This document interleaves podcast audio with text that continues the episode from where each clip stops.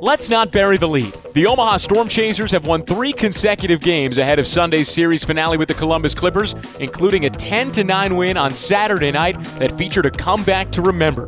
Trailing by five in the bottom of the ninth inning, the Storm Chasers scored twice before Jimmy Govern ended the game with one swing. The 1 1.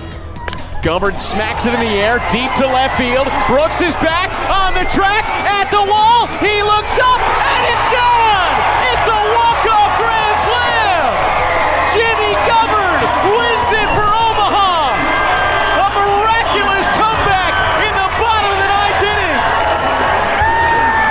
The Storm Chasers score six runs in the bottom of the ninth inning and beat the Columbus Clippers 10 to 9. Govern is mobbed at home plate.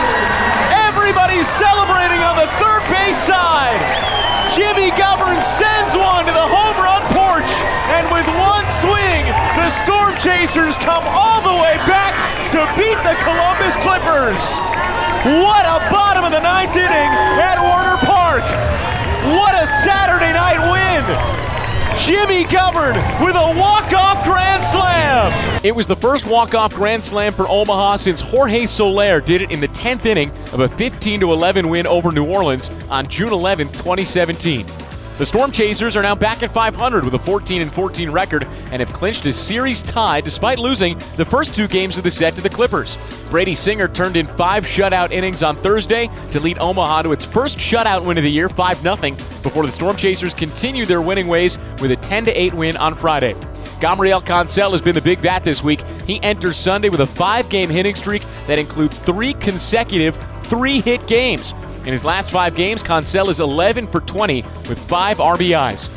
Jackson Kowar gets the start for the Storm Chasers on Sunday at 2:05 for the series finale with the Clippers before Omaha heads to Des Moines next week for the first meeting of the season with their rival Iowa Cubs. With the Omaha Storm Chasers, I'm Jake Eisenberg. The Northwest Arkansas Naturals and Springfield Cardinals almost always play long and wild games, and while the week started out that way, the last two games have been fairly mild, at least for these two teams' standards, and the Naturals have taken three of the first five games this week at Hammons Field.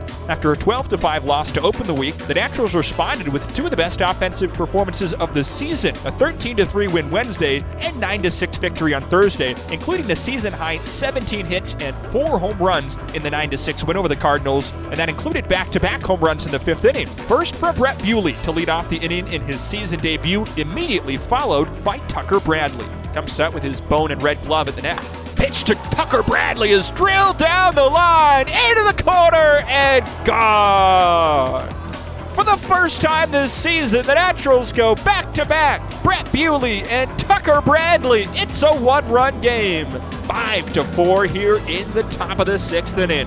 After being named the Texas League Player of the Week last week, Michael Massey has continued his torrid pace the plate, batting 412 with 6 RBI, though the Naturals have seen seven players batting above 300 this week, including Nick Loftin, who has an OPS of 1190. It's also been a strong week for the starting pitching. Marcelo Martinez returned to the Naturals and allowed a run across six innings on Wednesday with seven strikeouts. Alec Marsh struck out eight in four innings on Friday, and Drew Parrish dazzled on Saturday with seven shutout innings, the first natural of the year to do so, holding the Cardinals to just two hits. Northwest Arkansas looks to win the series with Springfield Sunday evening at 6:05 Central from Hammons Field as Anthony Veneziano is headed to the mound for his sixth start of the year.